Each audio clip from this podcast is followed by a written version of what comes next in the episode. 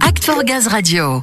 Pour sa chronique innovation, Philippe Mété, assisté d'Ophélie, nous parle de métaverse version biométhane. Bon, là, j'avoue quand même que j'ai un peu de mal à faire le lien. hein. Ouais, c'est pareil, mais bon, c'est pour ça que Philippe et Ophélie sont là, évidemment. Avec eux, ce sera limpide. Tu vas Allez, voir, bien. la team innovateur, eh bien, c'est à vous. Innovation. Philippe Mettet.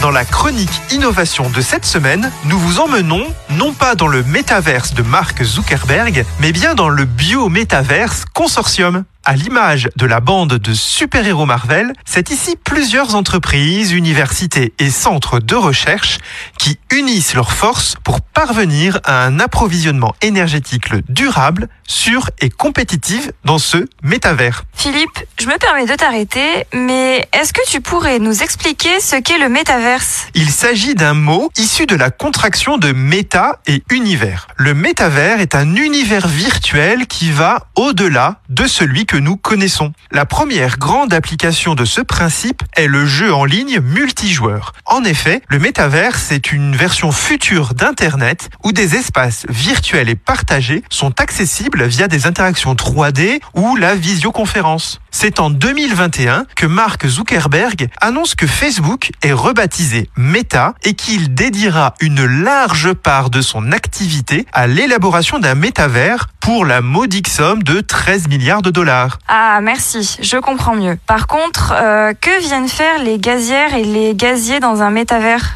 Le Biométaverse Consortium, dans lequel GRDF participe, est un projet permettant de démontrer que le biométhane peut faire l'objet d'une production innovante et d'une rentabilité accrue. Il doit permettre d'atteindre le taux de réduction des émissions de gaz à effet de serre en vigueur, mais il doit également assurer la réplicabilité et la mise à l'échelle des voies de production de biométhane. Un quatrième objectif est d'assurer la pénétration du marché des technologies démontrées. Mais alors, comment faire pour atteindre ces objectifs, Philippe? Eh bien, grâce au consortium de l'électrométhanogénèse dont GRDF fait partie, chaque acteur a un rôle bien défini. On retrouve notamment Engie pour l'intégration du pilote et le test système, ou encore le centre de recherche ERIS pour le développement de prototypes et la construction de pilotes. Électrométhanogénèse.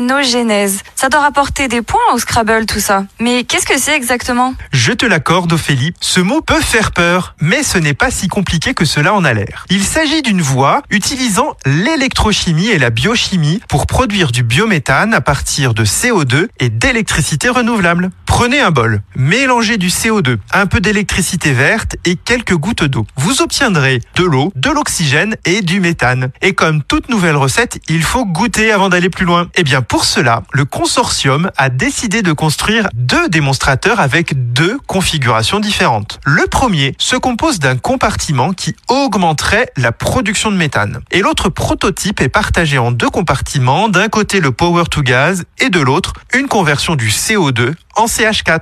Pour mener à bien cette expérimentation, c'est un site à Épeville dans la Somme qui a été choisi. Petit plus, il est en injection sur le réseau GRDF. À terme, ce projet pourrait réduire de 30% les émissions de gaz à effet de serre et augmenter la production de biométhane de 20% pour une usine de méthanisation similaire à celle d'Épeville.